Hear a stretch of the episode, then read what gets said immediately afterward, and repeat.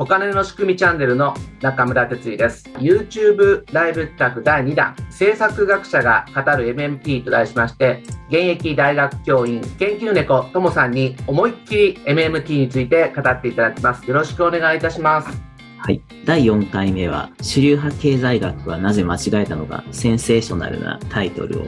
つけておりますが、このあたりからはですね、僕が独自に考えたこととか紹介していこうと思うんですけども、新が施設と万年筆マネーについてのこう考えたらいいんじゃないかというね、説明であったり、あと国際発行のプロセスについて、この図だったら結構わかりやすいんじゃないかという図をね、説明しようかなと思います。それから一番